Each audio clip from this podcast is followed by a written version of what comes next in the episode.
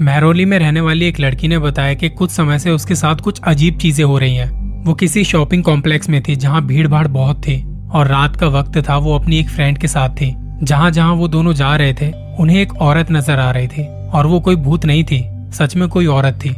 वो औरत बार बार छूने की कोशिश करती। एक दो बार उसने मेरे सर पे से हाथ भी घुमाया।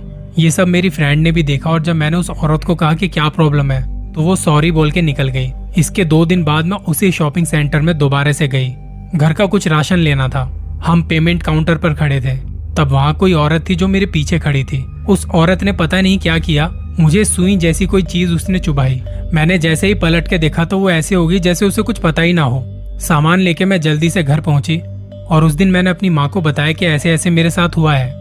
माँ ने कहा, शाम को पंडित जी के पास चलियो, तुझे झाड़ा लगवाना है। पंडित जी को जब ये बात बताई तो उन्होंने जो बताया वो होश उड़ा देने वाला था। उन्होंने बताया, ये कोई साधारण बात नहीं है। ऐसा काम वो करते हैं जो ब्लैक मैजिक की प्रैक्टिस कर रहे होते हैं। इसके लिए उन्हें किसी इंसान के बाल, नाखून, खून या कपड़ा चाहिए होता है। हो सकता है उसने तुम्हारे सिर से कोई बाल निकाल लिया हो। और सुई चुभा के खून का सैंपल तो पहले ही ले चुकी थी।